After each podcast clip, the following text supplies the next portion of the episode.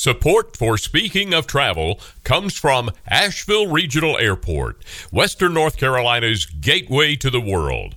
Your safety when traveling to and from Asheville is and always will be our top priority. Visit flyavl.com for all your current travel information.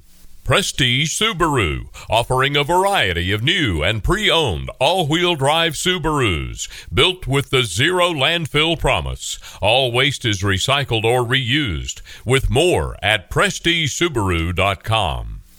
Asheville Rooftop Bar Tours, an award winning tour showcasing Asheville's spectacular rooftop views and fascinating city history. Enjoy handcrafted drinks and delicious food with reserved seating and transportation included. Visit AshevilleRooftopBarTours.com. RomanticAsheville.com. Create your perfect vacation in the land of the sky with the region's most popular online travel guide. Plan your next getaway to Asheville and the North Carolina Blue Ridge Mountains by visiting RomanticAsheville.com. Welcome to Speaking of Travel with Marilyn Ball. Sit back and be carried away to places around the world and right here in our own backyard. No passport required. Hi, this is Marilyn Ball. Welcome to Speaking of Travel right here on iHeartRadio 570 WWNC. And remember, you can always listen to this episode of Speaking of Travel or any past episode with a simple click on the Speaking of Travel website, that's speakingoftravel.net and on all your favorite podcast platforms, including the iHeartRadio app, Buzzsprout, Pandora, and Amazon. And be sure when you visit speakingoftravel.net to sign up for the Travel Club. You'll receive travel news, helpful tips, and links to stories from people who have a fearless approach to life and are driven by passion. My guest today is one of these special people. Susan Gibson has been involved in the nonprofit world for more than 35 years, and she's worked and volunteered in 70 countries. In fact, she started volunteering in her own hometown of Toronto, Canada, when she was just a teenager. And her book, How to Be an Amazing Volunteer Overseas Rules of the Road, Stories from the Field, is a practical and helpful tool to motivate aspiring volunteers to contribute in so many ways. And Susan, we certainly need that more than ever. So, welcome to Speaking of Travel. Thanks a lot, Marilyn, for having me. I really am grateful to be here. Well, Susan, I am very in awe of your life. I have been very lucky. you have been very lucky. And but luck comes with chutzpah and drive and ambition and and wonder and curiosity. And it seems to me that if you were a teenager looking to do volunteer work, then you must have had all of that going on in your young mind. Is that true? It is very true. I was very lucky to live in a really interesting, uh, dynamic city of, uh, of Toronto, and I loved uh, getting involved with the community. And I started doing things like volunteering as a receptionist at a place called Elizabeth Fry Society, women coming out of jail, or tutoring at Frontier College, helping people who are coming out of jail to learn how to read and write, and the Daily Bread Food Bank. I loved working and finding out the needs in the community. Well, give us an idea of what it was like for you to dream of travel. Did your family travel when you were a kid? Yes, we went to Florida. that was our, you know, my first overseas oh, oh, international trip. And my parents love travel and they went away for three weeks every May and worked on the, and planned on that trip all year. We were left at home, my two younger brothers and me. But I remember how much they loved planning that trip and then going on it and sharing the, the stories afterwards. So the foundation was laid pretty young. And my first overseas trip was going to Europe on a bike trip and I was 18 and once that happened the travel bug was laid and I never looked back and I kept planning my next next trip after that. Susan, that seems like it was a really big trip and it must have really just sparked something that was to foreshadow the rest of your life. So, give us an idea of what was going on in that brain of yours to think, I like this. I want to keep going that's exactly what I thought. I want to do more of this. But I wanted to go to university and I went off and studied for a few years, always trying to plan the next trip, which I, uh, I did after university. And I love the nonprofit sector, having volunteered. So I got full time jobs working in community development in some way, including at the United Way. The United Way is a great resource for your readers because every community has a United Way and they all support local community uh, organizations that are doing lots of interesting, productive things in the community. And I was a staff person there and I became a fundraiser. And it got to make me understand what the needs in Toronto were. And because I like traveling on the side for pleasure, I thought, I wonder if I can combine these two things. Like, can I volunteer somewhere else, not just in Toronto? And that's what made me let that's what led me to my first international trip, which was to Haiti. But I was 30 years old. I had a lot of work experience under my belt and I'd finished my studies. I volunteered on the side and I traveled on the side. And then I tried to combine the two. Wow. Well, that is very inspiring and awe inspiring, even because to go on that path and to see service lit up is something that we're all working on. You know, I think that it's inside us, but it's sometimes hard to recognize that we can actually help others if we help ourselves. But I'm curious, what was Haiti like at that time? To your point there, you know, I think it's it's in your nature if you like to do this kind of thing. Some people just it doesn't um, light a fire. You know, I really liked it. I liked meeting lots of different people and figuring things out. I am not an academic don't want to read a lot of literature, but I really like connecting with people. And it turns out it's a strength of mine. So that's why local volunteering is a great experience because you quickly find out what are the things that really inspire you. And then what are you good at? What can you bring to the table? And so that's what helped me. But in terms of Haiti, I was looking for an opportunity somewhere that was relatively close to North America, that was safe. I spoke some French, I so I could communicate in French, and I thought that will be a good test to put my French to use and work on translation. So I figured that would be a I, I, could be helpful in that regard. Haiti was a very exciting place at the time because Aristide had just been elected, and that was um, after a lot of corruption through the Duvalier days. So there was a, a feeling of hope there. It was really a great time to be there. However, I didn't really have the opportunity to research the organization I went to work for um, as a volunteer. And I ended up at an evangelical rural mission. And it, suffice to say, I wasn't on the same page as everybody there. And I quickly realized being of help, you have to be on the same wavelength as everybody else. So I was able to sort of carve out a niche but it was uh, it was challenging to say the least so and it was a very rustic environment you know with uh, army cots open windows and you know there was a lot of vermin and mosquitoes and occasional tarantula. And so it was, you know, for a girl from Toronto, that was quite an experience. So I, I did my best for five weeks. And then I decided it was time to move on and find a better fit. And I was able to go to the capital, Port au Prince, and um, work on um, accounting because I had a banking background. And I found a fit, which I really enjoyed. So sometimes it takes trial and error. You know, it doesn't always work right at the beginning. But I always thought you just try something for a while and see if it comes together great. If it doesn't you, there's always a way you can leave in a, a dignified way that gives people lots of notice. So that's was that, that was my experience. That's such a good story, Susan, because so many of us, you know, we might think, oh, I want to give this a try or I want to give this a try, whether it's volunteering or anything, anything creative, because that's really part of what this is all about. And I just read this really interesting article where the uh, the author was talking about, you know, sometimes you just have to give up, give up that because yeah. you can start over. You can yeah. take that and start over, which is exactly what you did.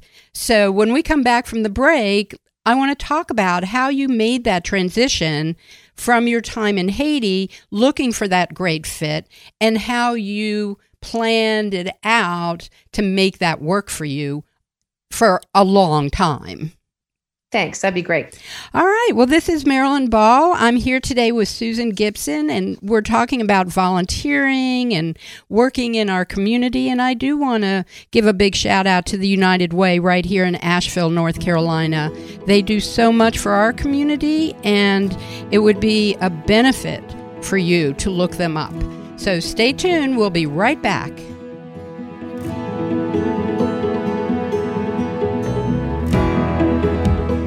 Hi, this is Kay. At Asheville Rooftop Bar Tours, we put you in the middle of experiencing Asheville like no one else can. With an expert guide by your side, you'll have an all access pass to what makes Asheville so unique our sense of place, history, and awe, along with great food and drinks and spectacular views. We follow safety protocols on every tour. Come experience why TripAdvisor awarded our company the 2020 Traveler's Choice Award placing us in the top 10% of attractions worldwide. To learn more about us and our award winning tours, visit AshevilleRooftopBarTours.com. Fly me to the moon, let me play among the stars, let me see what spring is like on a Jupiter and Mars. In other words, hold Welcome back to Speaking of Travel. I'm your host, Marilyn Ball, and I'm here today with Susan Gibson. And Susan has written a book, How to Be an Amazing Volunteer Overseas Rules of the Road, Stories from the Field. And Susan, it is just such a pleasure to have you on Speaking of Travel. And I want to hear about these stories from the field. You are all over all over the world. So pick us back up after your Haiti uh, adventure. Well, even though Haiti wasn't what I thought it might turn out to be, it still was a great learning experience. And I thought, I want to do this better, but I need to learn how. So I went back to school. And I went to the School for International Training in Vermont, fantastic school, very experiential and how you do community problem solving internationally. And it was it was actually one of the uh, original locations of the peace corps training center. So i went off there and six month graduate program all your work's done in groups. You really learn how to work with people from different cultures and people who bring different ideas to the table. And you know it's challenging great training.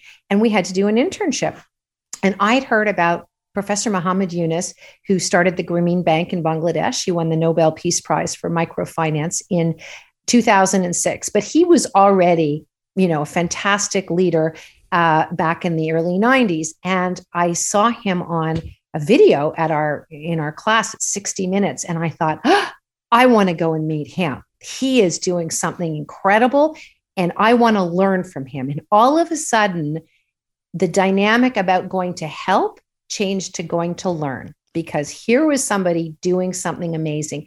I wasn't thinking about helping the people in Bangladesh. I was thinking this guy is doing something, providing access to credit for poor women who had small income generating activities. And he was providing them loans and they were repaying them.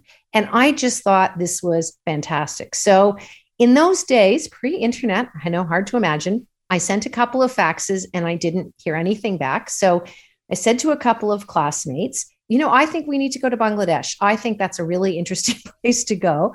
And we should go do our internships there. And I was able to convince a couple of people to get on a plane with me. And I said, there's all these, thing, these things going on in Bangladesh. I'm sure we can find our internships there. So I didn't really care what they were going to do, but I knew where I was going. And I knocked on the door at Grameen Bank in Dhaka and said, I'm here. I sent a few faxes and I didn't hear back from you, but here I am and I'd like to be of service. I can teach English, I can uh, transcribe notes, I can translate into French. And they thought this was, Professor Yunus thought this was kind of amusing. And he took me on. I was no cost to him. And it was a challenge because it was a Bangladeshi speaking organization. Um, and I took Bangla lessons every day at my expense for three hours with my colleagues who also found other internships. But it really changed my life because I saw what he did with his team to address poverty in Bangladesh and making sure keeping people's dignity intact. And it was awe inspiring, absolutely awe inspiring. And even though it was challenging, that experience changed my life because I thought, this is the kind of work I want to do. And I can use my training experience from grad school to teach people about these microfinance principles, uh, how you provide access to credit to poor people. So that was an incredibly worthwhile and fruitful uh, experience that started my career in microfinance. Susan, I'm just in awe. What a fabulous story. I feel like a movie is in the making here. I can just envision this young girl knocking on that door and and coming to learn, you know, just to be a sponge and say, "Teach me. I'm here." Well, you know, you have to realize I think a lot of people they like this idea about going to another place and the the exotic uh, nature of it, but you're also a liability and a challenge for people because you don't speak the language, you don't know the culture. You know, it's um, and when you realize you have to figure out how can you how can you be helpful and not a burden because all these organizations who are doing amazing work around the world um, they have limited budgets. And when you come along, you're representing soaking up their time. So you have to figure out what can I do that isn't draining their resources. And sometimes that's not possible. Some organizations say, sorry, we can't take you on unless you speak the language. Then that changes things drastically.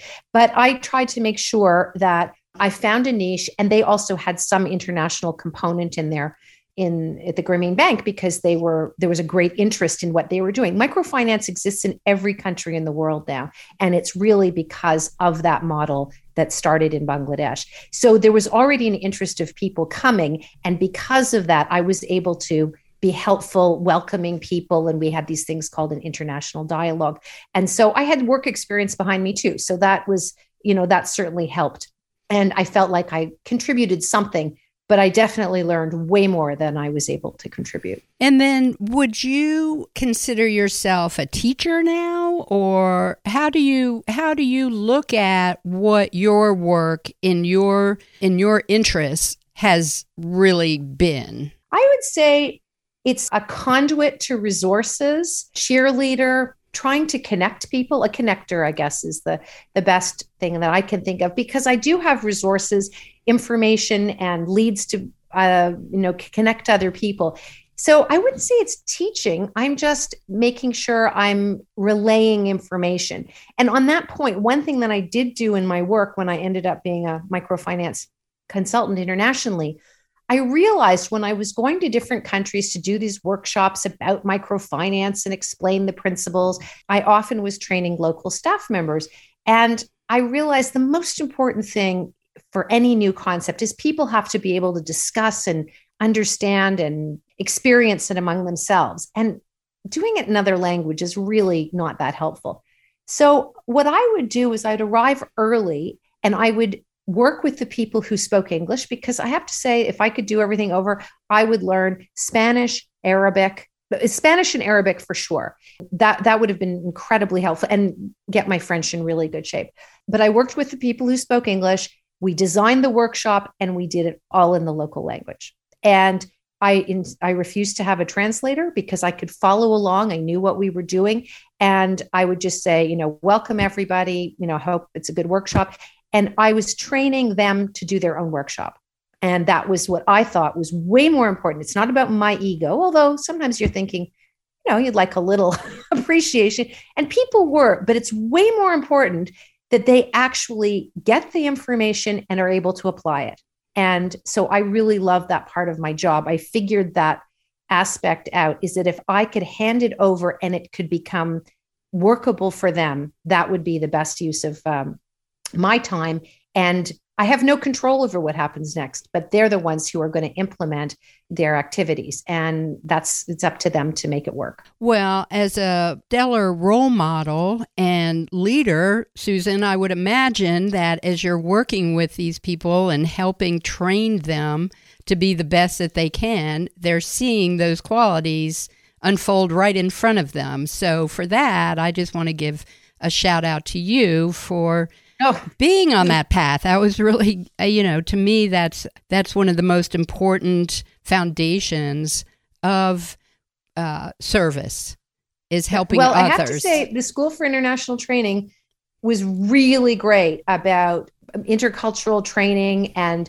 working in multicultural groups. And we always want to have the right answer, and we don't. You know, it's it's working together to find a path that we can all work with that works for all of us. And our uh, experiences are very different from other people's, and you can't impose your ideas. And that helped me so much. I can't even say that that education really helped me a lot. And when I would go to new places, I would always say, I'm so grateful to be a guest in your country. I'm new here, so I don't know the answers, but I'm willing to share the resources I have. And people really warmed up to that because I wasn't telling them what the solution was. I would, you know, I knew something about this thing called microfinance, but I, you know, I don't know their situation and how. So I would say, take me to your programs and let's see what your areas of issue are. And then maybe we could figure out together how we could implement that. And I have to say, certainly back in the 90s, this wasn't how people were doing things. And so it was, but it was very well received because people were keen to work together on a solution that they were going to implement rather than an outsider implementing. Well, I applaud that. I think that this is why our borders started to come down because of the work that people like you were doing back then to open up people's mindsets of what the what the world is about and that you know people in other places are just like us. They have their own lives and and ways of doing things. Bridging that together was uh, uh, just so important to connect and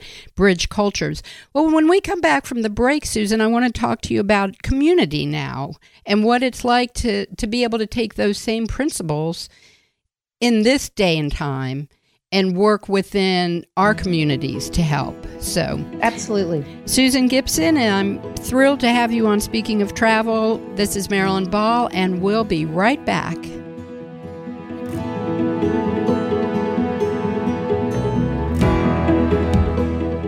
Green is good. Local food, less oil. Renewable energy, sustainable peace. Tree hugger.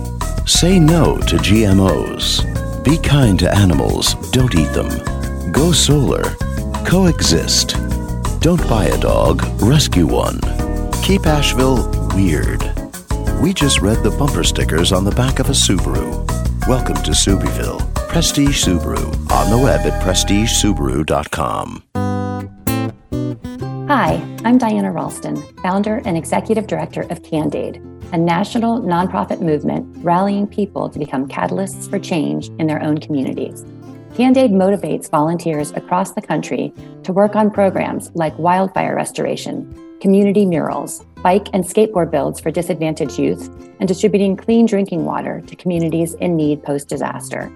Can'd Aid is based on the simple belief that everyone has the ability and desire to give back and do good. As it turns out, doing good feels good which generates even more good and creates a ripple effect of goodness. The Can'd Aid movement is growing. Our positive experiences turn first time volunteers into lifers. To learn more about our work, make a donation, or join the movement, please check out candid.org. That's C A N D A I D dot O R G. Fly me to the moon let me play among the stars and let me see what spring is like on Jupiter and Mars. In other words, hold. Welcome back to Speaking of Travel. I'm your host, Marilyn Ball, and I am here today with my guest, Susan Gibson. And Susan has been working in the nonprofit world and volunteered in 70 countries. And Susan, I have to ask you about that because we were talking about a couple of your trips, but 70 countries. Come on, that's a lot of traveling, girlfriend. Boy, was I lucky at that because I my volunteer experience in Bangladesh uh, allowed me to learn about microfinance. I had training from uh, the grad school program. I was able to combine the two. And at the time, there was a great interest in having microfinance workshops.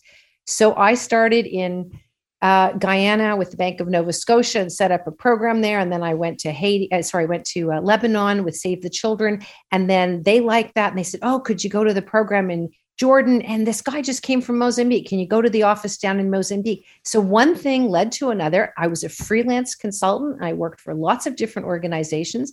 I worked for Women's World Banking for a while and did a lot of work in their um, Southern Africa and Eastern Africa uh, regions and you know the connections with people i met they'd say well let's try why don't you try this other place can you do this here and it was so exciting because i got to go to a lot of different countries doing something i knew how to do and then i would use i would connect the people as i'd go along and i really enjoyed that meeting up with people and sharing their ideas so it wasn't just about an idea that came from bangladesh but it became ideas that were um, being used in these different areas.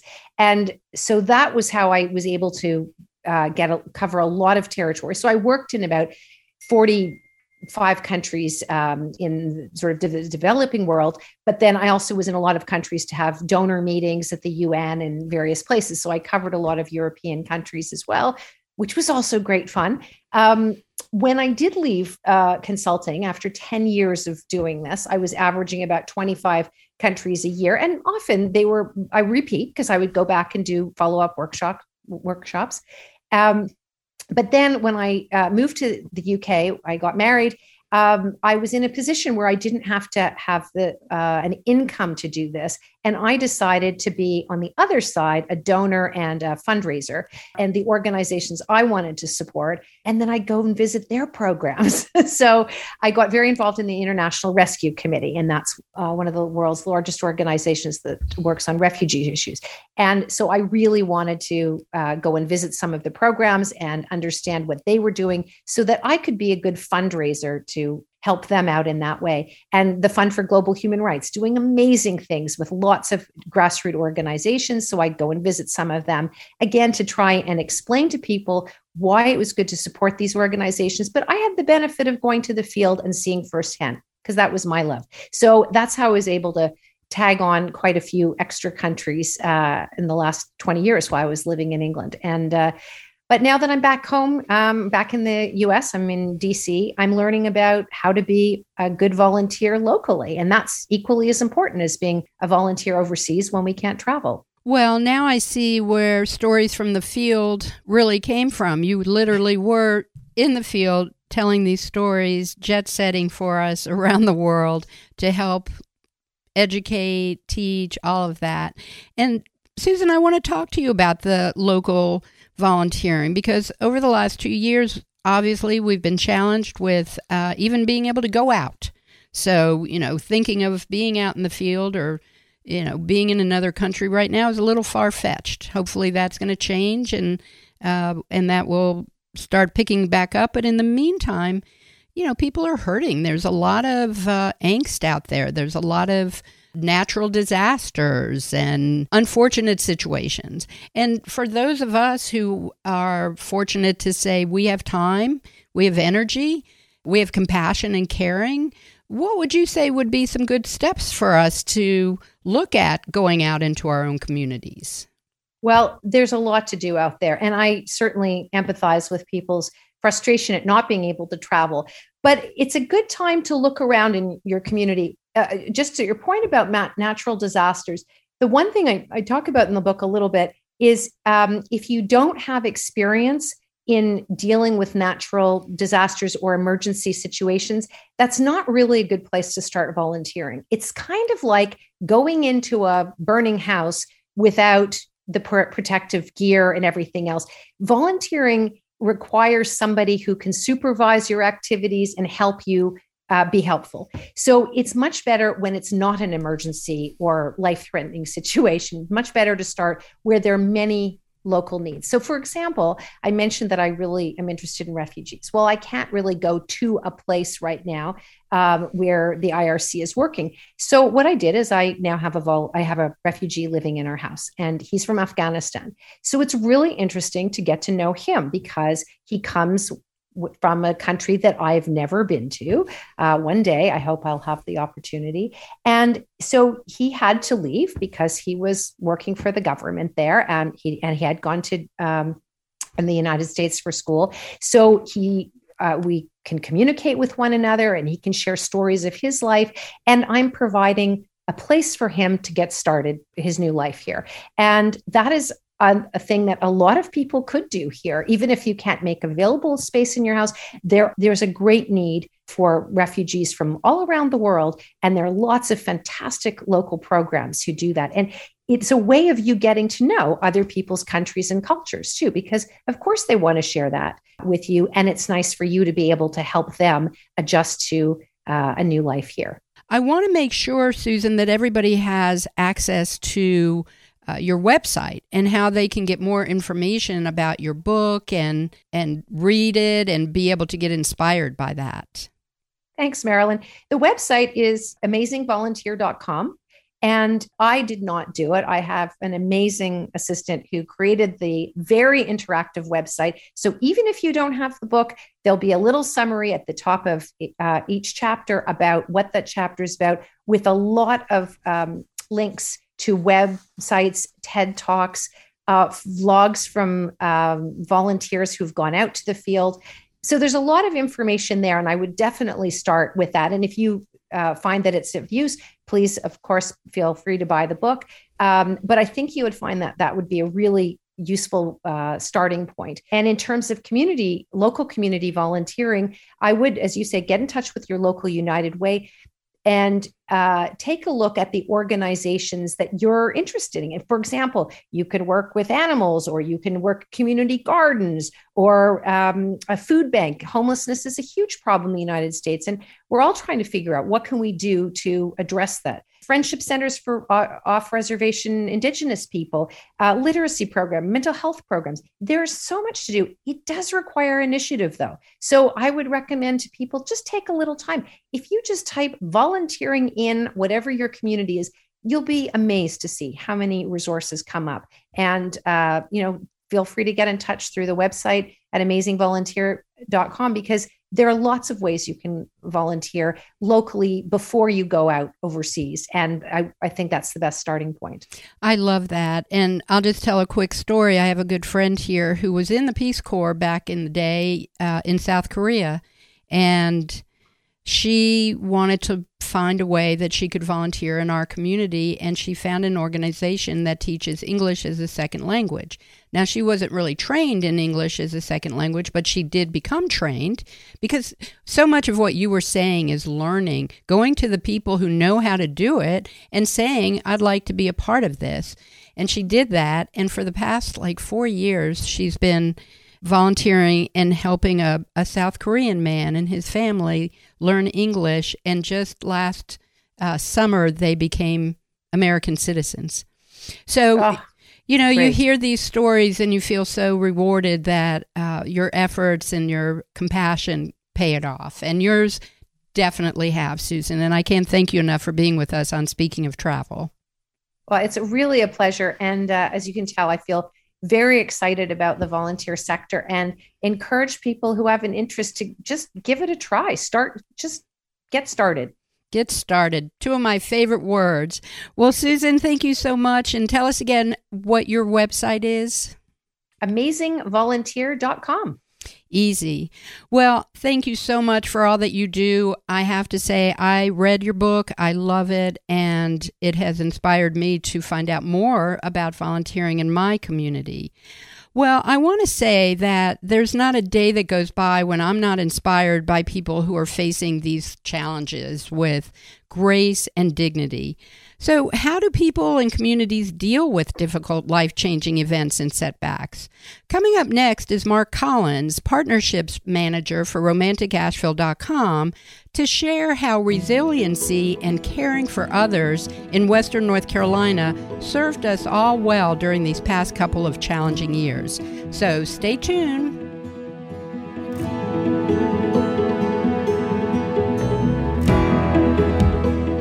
Why not make the most of the beautiful winter season and plan your next vacation or staycation to Asheville and the North Carolina Blue Ridge Mountains? Create your perfect winter wonderland adventure in the land of the sky with the region's most popular online travel guide. Not just for couples, RomanticAsheville.com is a 900 page online guide covering a nearly 100 mile radius around Asheville, North Carolina. There are so many special places and awe inspiring vistas around nearly every corner, and this is the perfect time to create safe and memorable adventures across Western North Carolina. Visit RomanticAsheville.com today. Fly me to the moon, let me play among the stars, and let me see what spring is like on a Jupiter and Mars. In other words, hold my hand. Welcome back to Speaking of Travel. I'm your host, Marilyn Ball. You know, for a show about traveling, it sure feels like we've been navigating without a map for quite some time. There have been so many ups and downs and just a flood of emotions and uncertainty. What has helped me stay on course, though, is this show. Speaking of travel provides an opportunity to hear from people from around the world and right here in our own backyard who are adapting and growing in so many ways. We're not alone on this journey, and we can be inspired by others who are facing life's challenges with grace and dignity. My guest today is also no stranger to seeing firsthand the results from people who are adapting to continuous setbacks and are able to see past them and still find enjoyment in life.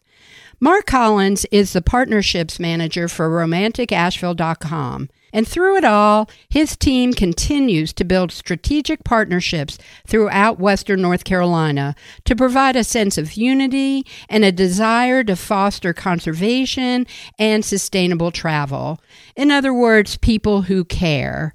And Mark, it's always just such a pleasure to have you on Speaking of Travel. Well, thank you, Marilyn. It's such a pleasure to be invited back to your show. I always feel I'm in such great company. I'm fascinated by your guests. They always keep me thinking and wanting to hear and do more. You've become an integral part of my uh, Sunday morning listening. RomanticAsheville.com is proud to help sponsor this segment. I have to tell you, I eagerly await to hear what Tina Kinsey has to say. She sure keeps me up to date on what's what over at the Asheville airport. And uh, listening to Chris Kavanaugh from um, Magellan last week, all I can say, these are the folks I want to hear from they give me a ration of optimism that's always welcome and it's always necessary. Well, Mark, thank you so much. And the partnerships with Romantic Asheville, the people who come on board with you to get a listing on the website and to be a part of uh, your community are really resilient people. I have to say, I have yet to speak to anybody who didn't have a story about maybe going all the way down, like as far down as they could go, shockingly so, to being able to turn it around, become even more creative, and continue to be partners with Romantic Asheville. How do you think that happens? Oh, that feeds perfectly into what I'd really want to speak about of the resilience of Asheville and our tourist friends. It's the very mindset of folks here in Western North Carolina. It served us so well during the pandemic. Uh, our earliest settlers learned to cope be flexible, grow in ways they didn't dream possible. That steadfastness ideal was truly a survival mechanism in every aspect of the word. I feel those very traits are alive and well today. To say this area is resilient is an understatement. Tina Kinsey said on your last show together, the airport had moved from recovery to growth. I believe the same to be true for so many of our partners here in this area. But not only is our local population resilient, our travelers are too. There's a certain flexibility that has to be built into mountain living. Our very topography forces us to expect the unexpected. There are a lot of things that are just out of our control the weather, roads, wildlife. For me, it steers a path of options. And options always mean exploration. Exploration leads to opportunities, and opportunities lead to knowledge and growth, personal and otherwise. And I always say knowledge is power. So it just really adds to the resilient base of what we have. Well, I'm sure that you get a lot of calls from people who come to this region looking for answers. They're savvy, they want to make sure that they're in compliance. That must be very rewarding for you as well. Yes, it is. It's uh it's that hope. That's it's that savvy traveler who's testing the waters. And you're right. There's not a day I don't feel phone calls or emails or texts from a traveler heading our way. Uh, they're searching for answers. They're very savvy. They're preparing as best they can. And that's so important in these somewhat unsettled times that we're, we're living in. People inquiring about current health mandates prove they're ready to travel and expand their horizons safely. They want to come, have an extraordinary experience, return home healthy, and plan for their next trip. That's resilience. And that they care about current health protocols shows that they are at the very heart of it, caring individuals. And they're selfless too. They want to remain healthy and wish the same for everyone they come into contact with. That's so refreshing. I've seen the needle from selfishness to selflessness go way over to the selflessness over these past two years. And it sure inspires optimism and, and hope in me. Well, it certainly inspires optimism and hope in me as well, especially because, you know, there's just such a variety of travel related businesses who are part of Romantic Asheville. You know, you have lodging and dining and entertainment, and you provide all of these choices for people to make sure that they have this incredible experience. And what you're saying is that indeed the people who you are attracting are coming and and having these wonderful experiences. Yeah, that that's very right, Marilyn. And I'm I'm so glad. I'm pretty passionate about the small part I play at, at bringing folks here to travel. Uh, romanticasheville.com. It's it's such a great resource. It's updated regularly. It's chock full of information to help plan that perfect experiential getaway. All of our partners in all things related with what you said, travel related lodgings and uh, things to do, dining, all planning, planning special events like a wedding or a special picnic. We provide an array of choices to ensure visitors to our beautiful area leave with a sense of awe. It has become a touchstone for our locals too. Well, it's a wonderful, wonderful thing that you and your team are doing, Mark, and it's a great resource that we can feel is really a model for any traveler to be able to recognize that there are people who care and looking out for them and are going to stay constant and current with their information as they begin to travel. So I guess saying, and what's that website again is a little bit silly, but let's hear it again. RomanticAsheville.com. Well, Mark, thank you so much for being on Speaking of Travel, and I'll look forward to hearing from you and your team again next month. Thanks, Marilyn. I just have one last thought. One of your tags, don't postpone joy, always makes me think of my dear friend, the late Lori Masterson. Her resilience and motto are things I draw strength from every day. And quite simply, be savvy, be in the know, be safe, but don't postpone your life. Well, thanks, Mark, and thanks to Susan for being on Speaking of Travel. You know, looking back on the last couple of years, there are a lot of people who cut back on travel due to the pandemic. Now, we did see some major increases in 2021, but I know a good many folks who continue to scale back because of health or money concerns. But this year, there are a bunch of people who are making plans and setting their goals for planning a trip. I just wonder if making goals is enough anymore. I think you have to have a plan of action. And here's a few ways to get going. First off, ever heard of manifesting? It used to be considered a real hippie thing, but these days it's actually becoming a thing. Give it a try. It's something that we have some control over and can see an accomplishment. All you really need are your dreams, your goals, and thinking how nice it would be if they all really came true. And they can. You know, some people manifest their travel dreams by creating a vision board. They print out images from Pinterest or cut out magazine pictures that speak to their goals and have a way to remind them every day of the places they want to visit this year. Now, second, you might want to have some accountability for your goals. Let your friends know that over the next few months, you're actively saving for your trip and not scheduling any meals or drinks out. You would love to see them, but maybe you could go for a walk or just eat in. This makes you less likely to go back on your word later and it creates one easy decision rather than having to say no a million times. And most important, always be flexible. Set your goals, make a plan, and be ready to change everything in a New York minute. Sure, you'll be thrown off for a while, but get back on the program and make your travel dreams come true. Because remember, life is short. Don't postpone joy.